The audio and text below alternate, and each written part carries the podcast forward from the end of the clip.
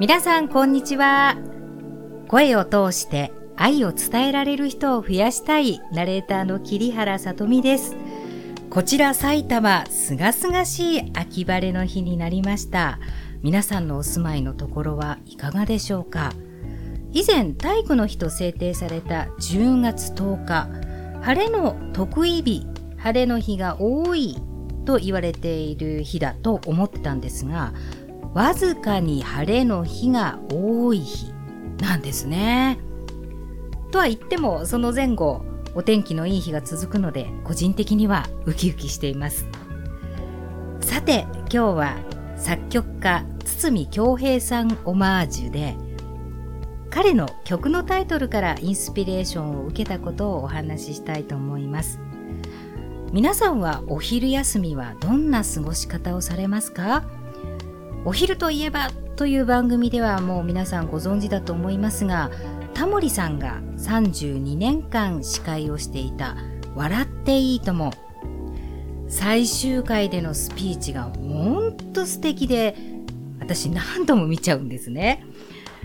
このみすぼらしい私に価値をつけてくださり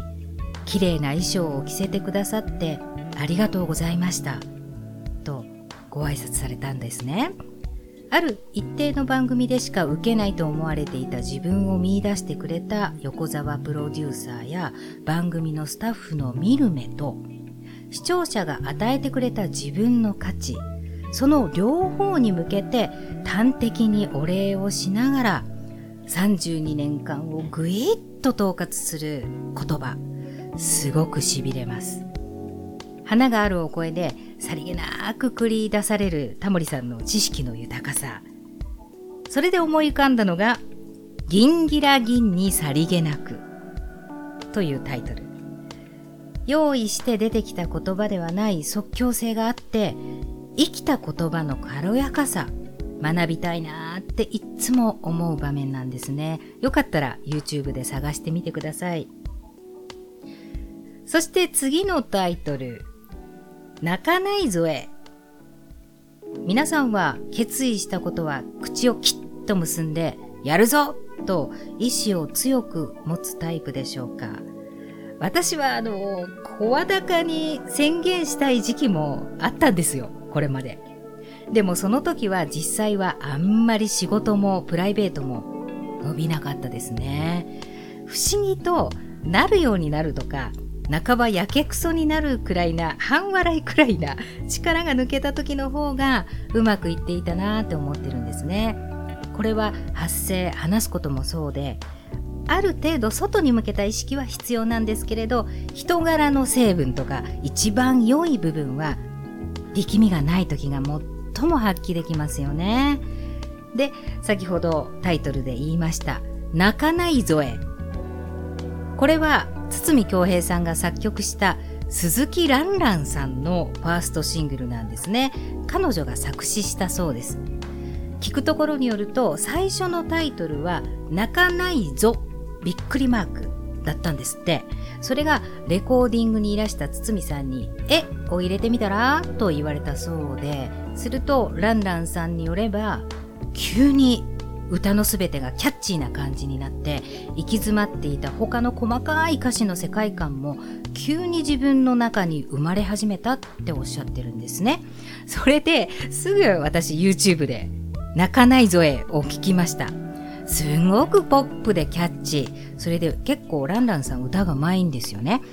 言葉が跳ねてて前向きな感じがぐーんと出てくる。私もこれからは決意の言葉は小さな絵をつけたらいい感じで跳ねるかなと今日は私なりにいい発見をしたと思ってます。頑張るぞびっくりマーク。ではなくて頑張るぞえなんか適度に緩くて私らしいなと思ってるんですがいかがでしょうか。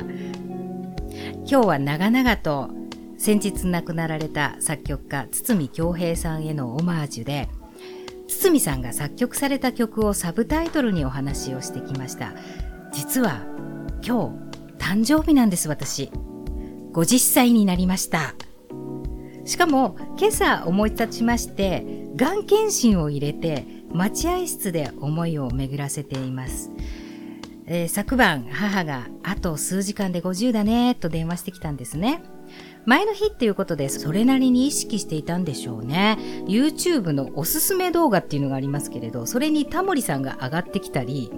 堤さんの曲がラジオやテレビで流れたり、必然のようなタイトルや言葉がいっぱい浮かんできました。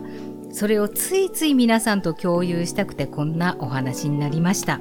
もう惚れた腫れたはない年齢なんですが、言葉や音には惚れ続けて耳を澄ましていこうと思っています。そうなると今日も明日もロマンチックが止まらない。無事に生きられました。ありがとうございます。本日もお読みいただきお聞きいただきありがとうございました。また来週もお会いしましょう。